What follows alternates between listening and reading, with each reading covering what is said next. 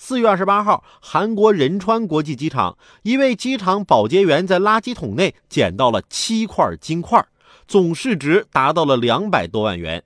这名保洁员立即报了警。警方找到失主后，对方自称从中国香港购买了金块，试图经由韩国将金块带到日本，但害怕海关检查，便主动将金块丢弃在垃圾桶中。那你当初买金块的时候，没想过海关会检查的事儿吗？不但可能被没收，还可能被起诉，你知道吗？违规的事儿啊，咱不能做。我就非常火大，非常气愤啊！我怎么就碰不到这样的事儿呢？这过安检呢？有一次我去外国，担心啊那边伙食吃不惯，我呢就带了五包方便面，结果海关啊挨个把我这料包都收走了，把方便面面饼还回来了。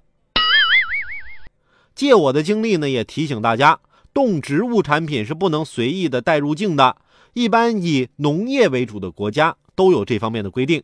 方便面料包里啊，因为有肉末，所以不能带。如果带的多了，还可能附带罚款，所以大家出国回国一定要弄清楚了，避免损失。不过，如果啊，你要是和我们哈广经济台一起快乐出游，那我们的工作人员啊，对这些规则掌握的都是比较清楚的，可以让你呢无后顾之忧，快乐出发。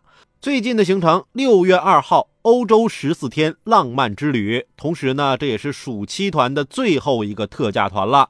那咨询电话：八七九九七三九九。